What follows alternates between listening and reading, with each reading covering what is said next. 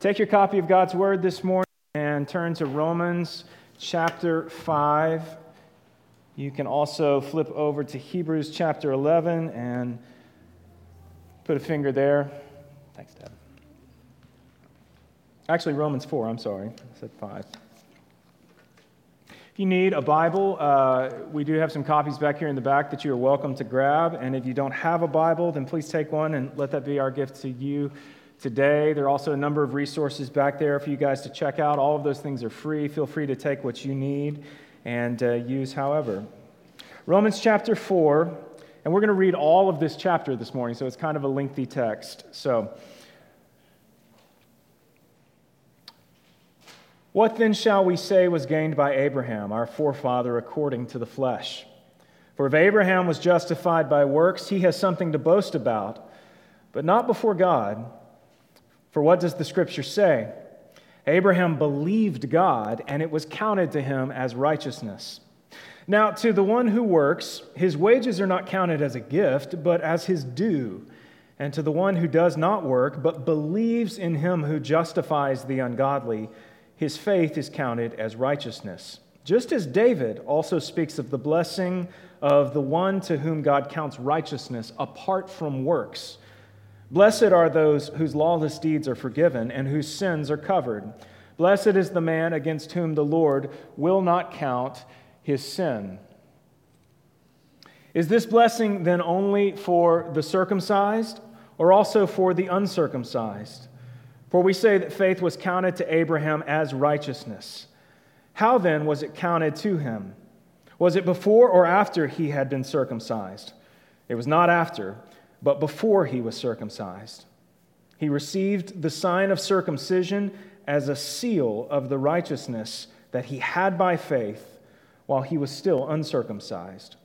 The purpose was to make him the father of all who believe without being circumcised, so that righteousness would be counted to them as well, and to make him the father of the circumcised, who are not merely circumcised but who also walk in the footsteps of the faith that our father Abraham had before he was circumcised. For the promise to Abraham and his offspring that he would be heir of the world did not come through the law, but through the righteousness of faith.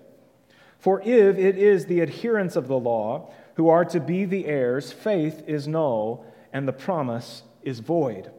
For the law brings wrath. But where there is no law, there is no transgression. That is why it depends on faith, in order that the promise may rest on grace and be guaranteed to all his offspring, not only to the adherent of the law, but also to the one who shares the faith of Abraham, who is the father of us all. As it is written, I've made you the father of many nations. In the presence of the God in whom he believed, who gives life to the dead and calls into existence the things that do not exist. In hope, he believed against hope. That he should become the father of many nations, as he had been told, so shall your offspring be. He did not weaken in faith when he considered his own body, which was as good as dead, since he was about a hundred years old, or when he considered the barrenness of Sarah's womb.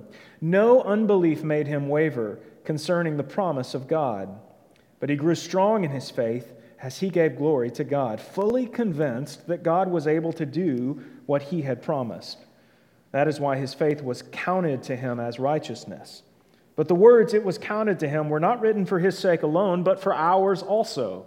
It will be counted to us who believe in him who raised from the dead Jesus our Lord, who was delivered up for our trespasses and raised for our justification. The word of the Lord.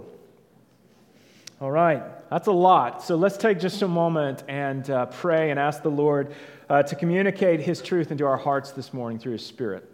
Father, we thank you again for this time together, and we do pray this morning, Father, that your word will not return void. We pray, God, uh, that through the power of your Holy Spirit, that you would impress on our hearts the truth of your word, uh, not so that we might become smarter or more intelligent, but so, Father, we might apply those things to our lives and actually put them into practice. God, help us to be not just hearers of your word, but doers as well. And we ask this in the name of Jesus. Amen. All right, guys, let's quickly just kind of do a recap of where we have been thus far in the book of Romans. Um, this book is a letter, as most of you know. It's sometimes called an epistle, which is just a word attributed to letters in the New Testament. Um, and it's a letter written both to Jews and non Jews who are called Gentiles living in the city of Rome. Romans chapter 1 covered Paul's kind of introduction of who he was and to the people in Rome, and he started building this case um, against kind of the entire world, not just Jews, but Jews and Gentiles, this case that we are all guilty before God. The reason, though, for writing this letter was to share the gospel and to teach that our righteousness comes by faith in Jesus Christ. Not through faith in the law, the law of Moses, but through faith in Christ and um, apart from Him, we can do nothing to earn freedom from our sin or earn righteousness on our own. Chapter 2 was all about admonishing the Jews. It was really directed only towards them, and it was designed to let them know that living by the law, or like resting in the fact that they had been physically circumcised, did not in and of itself make them righteous in God's eyes which they believed. They believed that they were following the covenant promises that God had made to guys like Abraham, who we read about, and guys like Moses, and that by following those covenant promises, by keeping the law of Moses, and by being circumcised, that they were actually being made okay in God's sight. And what Paul says is no, that's not true. And that per- perhaps came quite as a shock but Paul stressed that by living by rules and regulations really only brings judgment. The law is primarily good for showing us our sin and condemning us in our sin. Paul concluded that a true Jew was one that has experienced not just physical circumcision of the flesh, but circumcision of the heart by the Spirit of God.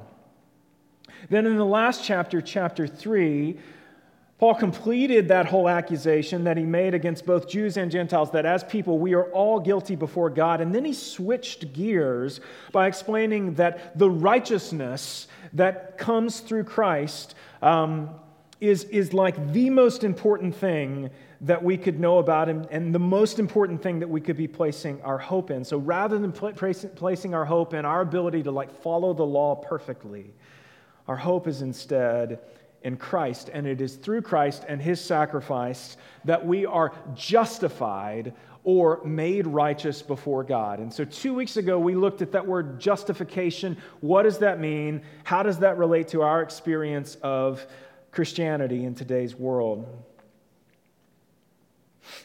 So, Romans 4, which we just read, is proof that faith has always been the means for justification. And Paul reflected back to the Old Testament, back to the original patriarch, Abraham. And what he said was Abraham was also justified by faith, not just works. And so, to illustrate his point, Paul used, um, Paul used that illustration to prove that Gentiles were also part of the promise that had been given to Abraham because he says, Listen, this promise was given to him before he was even circumcised. And part of the promise was that he would be the father of many nations. He believed God, and so his faith was attributed to him as righteousness. And ultimately, what he says is that the exact same thing is true today. Our faith in Christ is key. And if we have faith in Christ, righteousness, not our own righteousness, because we really have no righteousness of our own, but the righteousness of Christ will be counted to us. So here's what I want us to zero in on today. what exactly is faith? Because Paul has talked about faith a number of times here in the first four chapters of Romans. What exactly is it? I know that might seem like Christianity 101. It might seem like something that we should all like hopefully have like a quick answer for, but the reality is that this is something that Bible scholars even today argue about. And, and if what Paul is saying is true, then faith is like a critical component of our justification, but yet somehow it's, it's something different than just good works. It's something different than just doing the right thing. It's not just something that we do to be reconciled to God. So here is just a few places. Paul's talked about faith already. So here are just a few places where he's talked about it thus far in the book of Romans. very beginning, Paul introduces himself. He says, I'm Paul, I'm a servant of Christ Jesus, called to be an apostle, set apart for the gospel of God, which he promised beforehand through his prophets in the Holy Scriptures. In other words, this is not something I'm coming up with. Like, this is something that has been foretold, it's something that's been promised concerning his son, who was descended from David according to the flesh and was declared to be the Son of God in power according to the Spirit of holiness by his resurrection from the dead. Jesus Christ, our Lord, our Master, through whom we have received grace and apostleship to bring about the obedience of faith. So notice that he links that word obedience to faith. That also jives with what we read in chapter 4 about Abraham, right? God called Abraham to do certain things, and Abraham said, okay. And he did what God called him to do. So hold on to that word obedience because it's key here. For the sake of his name among all the nations, not just among Jews, but among all nations. Later on in chapter 1, here's what he said For in it the righteousness of God is revealed from faith for faith, as it is written, the righteous shall live by faith. And what we said when we talked about that passage was that it maybe doesn't mean what you think it means. Some people read that the righteous shall live by faith. And what they think it means is that the, the righteous shall live by like a Christian worldview, or the righteous shall live by kind of a moral system. But really, what it means is that the righteous by faith shall live eternally. Because of faith, we shall be made righteous in the sight of God. Our unrighteousness will be removed. We will be given the righteousness of Christ, and as a result, we shall live as opposed to die. In chapter 3, verses 21 and 22, this is one of the most famous passages in this entire book. But now the righteousness of God has been manifested apart from the law, although the law and the prophets bear witness to it. See in both places the righteousness of God through faith in Jesus Christ for all who believe. Now, what I want to do this morning is I want us to go to another book in the New Testament and to what is sometimes called the faith chapter. This is Hebrews 11. If you would turn there with me and just keep your Bible open, we'll kind of flip back and forth. Here's probably the most famous verse on faith in the entire scripture. Now, faith is the assurance of things hoped for, the conviction of things not seen. It's quite possible when I pose that question, what is faith? That if you've grown up in church, if you've been around the church for any length of time, it's possible that your brain went here. I know what faith is, right? The, the writer of Hebrews says faith is the assurance of things hoped for, the conviction of things not seen. As we've said before, the New Testament was written in Greek if you know anything about translating languages, it's real difficult, right? I think sometimes we think that translating languages is all about just looking at individual words and saying, okay, well, the Greek word is this. The Greek word for faith is pistis. And so every time we see the word pistis, we just need to scratch that out and write faith. And you just go from word to word and you just take whatever the Greek word is and you apply its English version or its English cognate, and boom, you have a translation. But that's not how it works at all. Gary's been uh, sitting in Greek classes here these last few months. He knows all about this. The reality is, is that like sentence structure is completely different. Like we've been all raised to like understand the rules of English, but we don't necessarily understand the rules of other languages. So if you just did what I talked about, if you just took individual words and stuck the English word in there, well, one, you're, you're having to find the word that is like the closest to the word in Greek, to, to, closest to the intention of the word. But then, if you do that, you're going to have a sentence that is virtually unreadable, right? Because the order of words is different. So, a big part of the task of translating is not just figuring out, well, what word means that in English. A big part of the task of translating is also figuring out how do we order these things so that it is readable and it makes sense.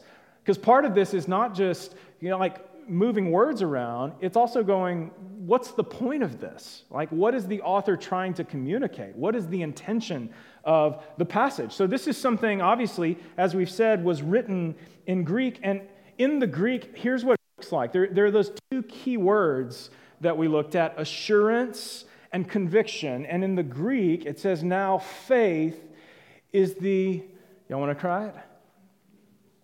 Apostasis of things hoped for, and the elenchos of things not seen.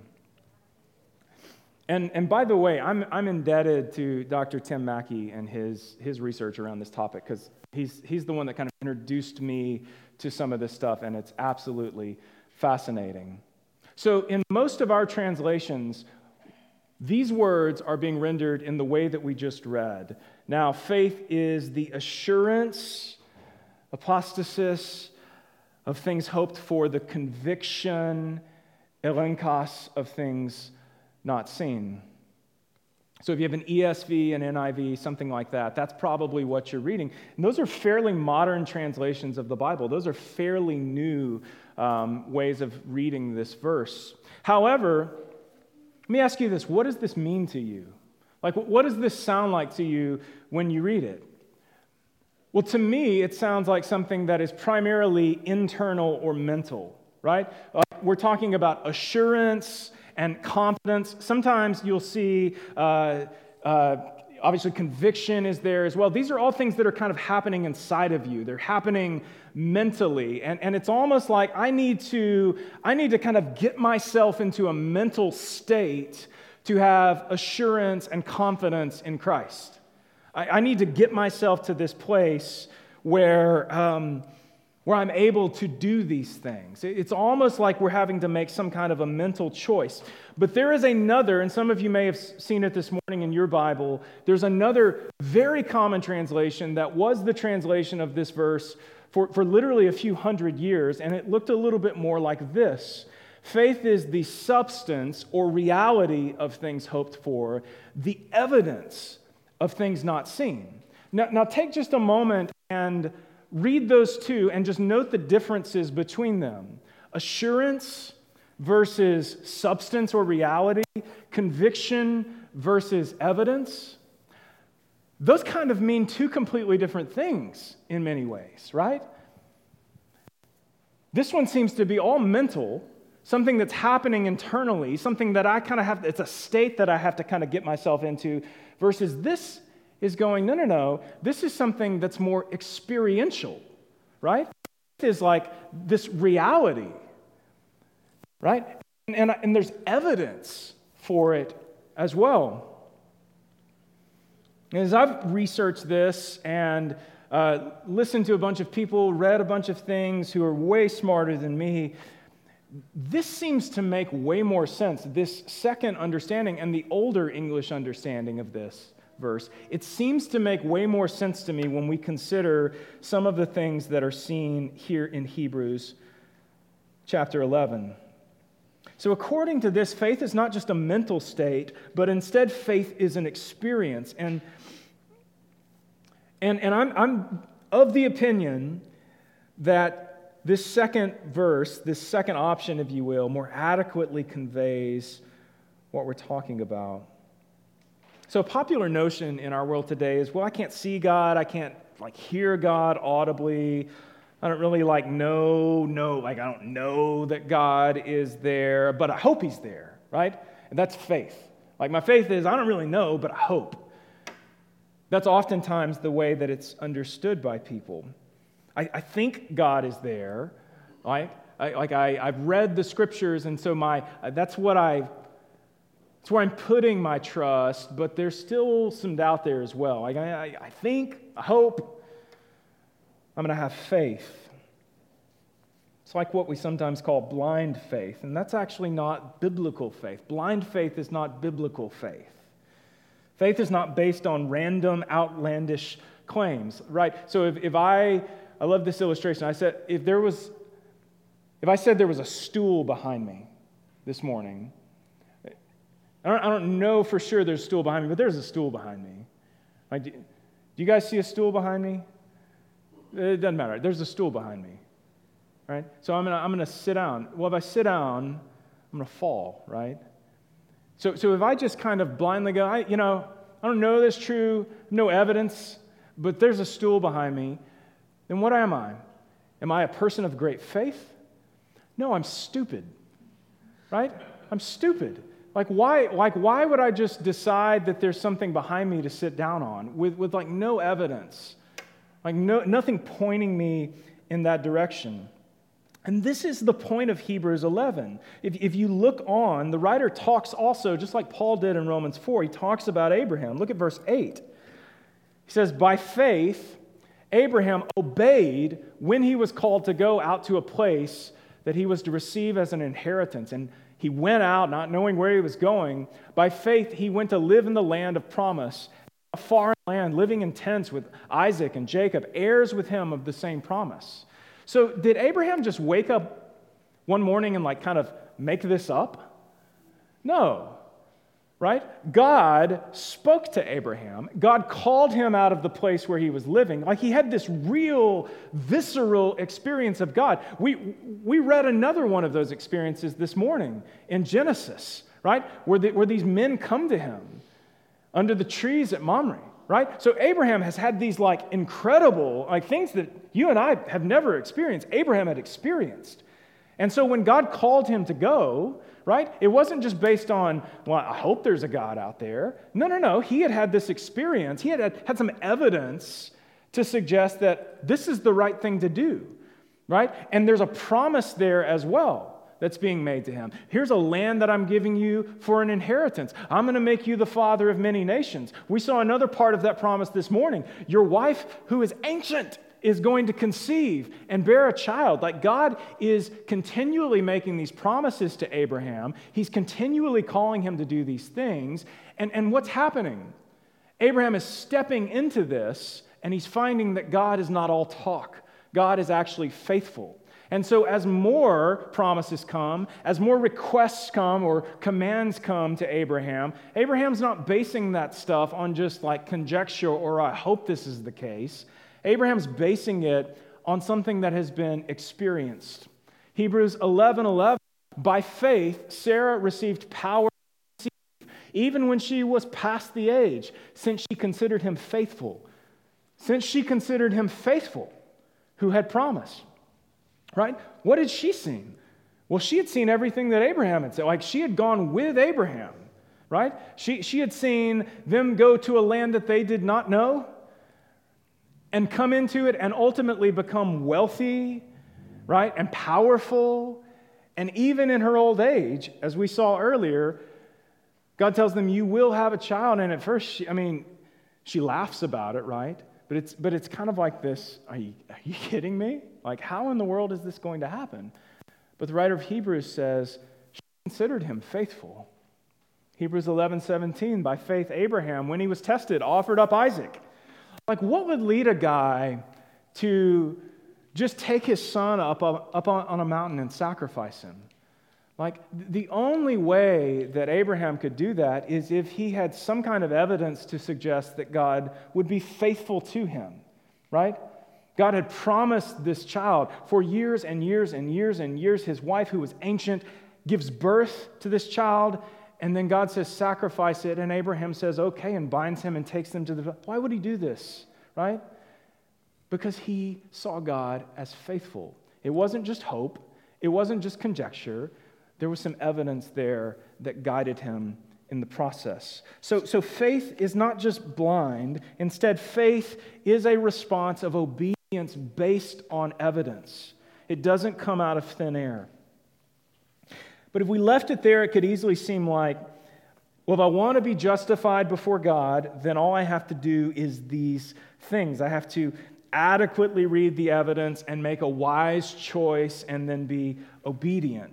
But Paul says, no, that's not exactly right either. Because if that were the case, then you would have reason to boast right? If you were just smart enough to look at things and go, okay, here's the right choice, then Paul says it's kind of like if, if you do work and you get paid for the work you've done, well, that's not a gift. No, you, you've gotten what you are owed, you've gotten what you are due. But he says with Abraham, it wasn't some kind of payment he was receiving for being intelligent or making a wise choice. He wasn't, being, he wasn't credited as being righteous just because he was a smart guy. Turn back to Romans 4. It says, For if Abraham was justified by works, he has something to boast about, but not before God. For what does the scripture say? Abraham believed God, and it was counted to him as righteousness. Now, to the one who works, his wages are not counted as a gift, but as his due. To the one who does not work, but believes in him who justifies the ungodly, his faith is counted as righteousness. Now, that's sort of confusing, but here's Paul's point Abraham was not made righteous simply because he made good choices or did good things. Remember, Paul has spent all of this time reminding us here in Romans that we stink at making good choices. Right? There are none who are righteous, not even one. We have beat that dead horse. If we said that God made Abraham righteous simply because he made good choices, then it would be like God repaying Abraham for his good deeds. The reality, and we don't have time to get into all of this today, but we will as we continue in Romans, is that God does a work in us through his Spirit of, of drawing us to himself. So God is working outside of us to illumine our hearts to him. 2 Corinthians 4 6, for God who said, Let light shine out of darkness, has shone in our hearts to give the light of the knowledge of the glory of God in the face of Jesus Christ. You grew up in youth ministry singing, Open the eyes of my heart, Lord. This is, this is what we're talking about here, right? It's, it's not God help me to open the eyes of my heart. It's no, this is something He is doing within you through His Spirit. Let uh, the God who said, Let light shine out of darkness, He has shown in our hearts to give the light of the knowledge of the glory of God in the face of Christ. God is the one who awakens our hearts to see the beauty of Christ, to see Him for who He is. Not just a wise choice, but literally the Spirit of God working in us to wake us up to the reality of who He is, to illumine us. But what is He awakening our hearts to? Don't forget this Romans 3 all have sinned and fall short of God and are justified by His grace as a, as a what? As a gift, not as payment, right? Not, not as the response to your good work, not as what you are due for being smart or wise, but as a gift through the redemption that is in Christ Jesus, whom God put forward as a propitiation or atonement or satisfaction by his blood to be received, to be received, not taken, not procured, received by what? By faith. This was to show God's righteousness. So this wasn't just so that you might be saved, right? God's glory is also a huge part of this equation because in all of this, in Him giving His Son, He is righteous. Like we are seeing the fact that God is good and righteous and that we are not. We are completely undeserving of His grace, but yet He gives it to us freely. He doesn't even make us earn it as if we could. He gives it to us as a gift. We see God's righteousness because in his divine forbearance, he has passed over our former sins. Amen?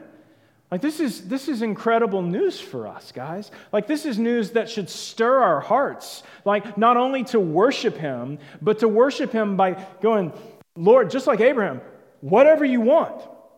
Right? What are you calling me to do? Where are you calling me to go? Who are you calling me to? Like, do, like, do you need my things? Like, what is it? Because of what you have done for me, because you have passed over my former sins, you didn't make me earn anything because I couldn't, I would have been up a creek. You've freely given this gift of your own son who died violently and brutally on my behalf. And in this, we see your righteousness, God. You are worthy of our praise and worship. You are worthy of all glory and honor. So, what's our response to that? Our response should be the same as Abraham. Okay, what is it? We're, we're headed that way. We're going. It's obedience, right?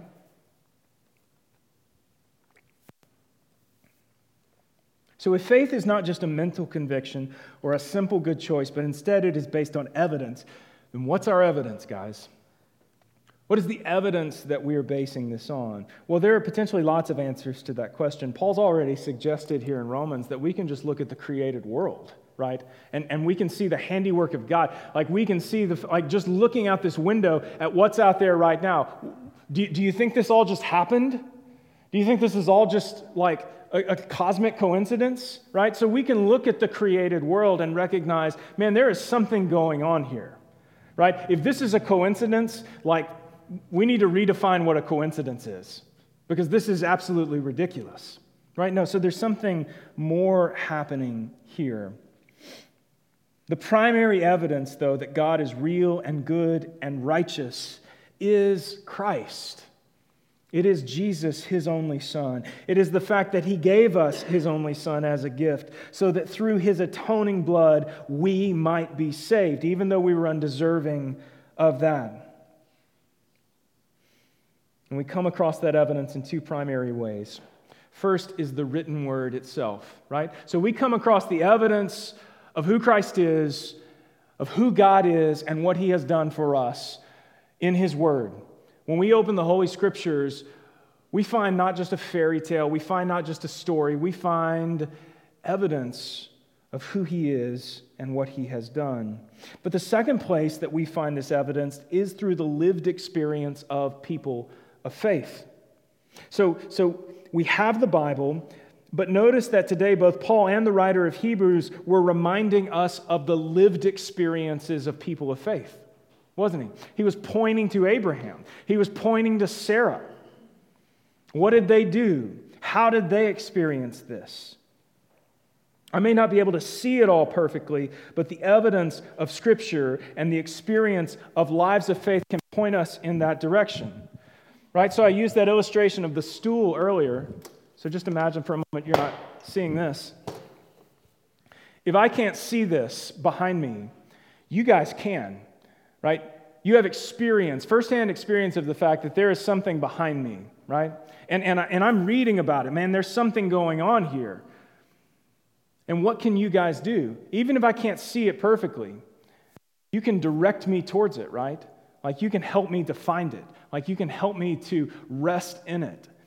And part of the way that you are doing that is through living your life by faith, right? Not just for your own good, not just because, I, hey, I get a get out of hell free card, but no, no, no, for the rest of the world, right? So that the whole world might be blessed. So when we encounter this notion,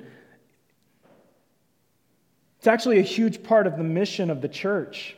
And as a result, the mission that God has placed on your life and my life. Remember, Paul said that his mission was to bring about the obedience of faith for the sake of his name among the nations. And so, as we go out from here, right,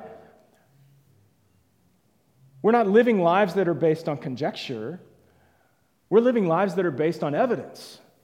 Evidence that we see in the Word of God, and evidence that we see in the lived experience of people of faith around us, right?